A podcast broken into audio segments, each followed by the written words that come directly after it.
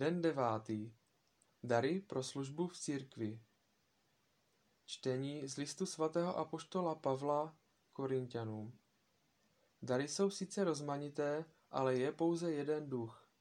A jsou rozličné služby, ale je pouze jeden Pán. A jsou různé mimořádné síly, ale je pouze jeden Bůh. On to všechno ve všech působí. Ty projevy ducha jsou však dány každému k tomu, aby mohl být užitečný. Jednomu totiž duch dává dar moudrosti, jinému zas tentýž duch poskytuje poznání.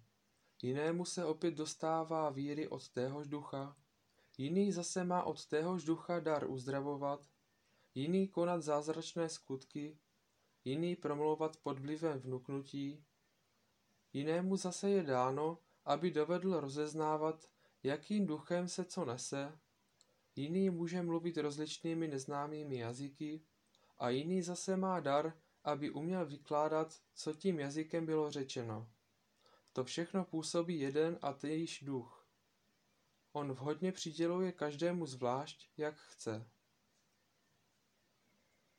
Duch svatý nám dává zvláštní dary, kterými nás uschopňuje k něčemu, co nás přesahuje, co je nad naše lidské schopnosti. Tyto dary nemají za cíl naše posvěcení. Jsou to dary pro službu ve společenství. Existuje mnoho těchto duchovních darů, kterými nás Duch Svatý zahrnuje, aby stále oživoval svoji církev. Duch Svatý tyto dary dává každému tak, jak chce. Tyto dary nejsou znamením svatosti nositele, ale svatosti Boží. Bůh je může udělit i hříšníkovi, který o ně prosí, a skrze něho pak konat svoje znamení. V tom je vidět Boží velikost a Boží zájem o spásu každého člověka, poněvadž Bůh tyto dary dává kvůli druhým, kvůli růstu církve, kvůli spáse světa. Dary Ducha Svatého hrají důležitou roli v duchovním budování církevní obce, v rozvoji společenství, a je třeba jim dát v našem životě to místo, které jim patří. Předpokladem pro přijetí darů a pro jejich správné užívání je pravidelný duchovní život ve společenství, oddanost Kristu, vzájemná jednota a opravdová láska. V církvi potřebujeme jeden druhého s jeho zvláštním obdarováním a službou.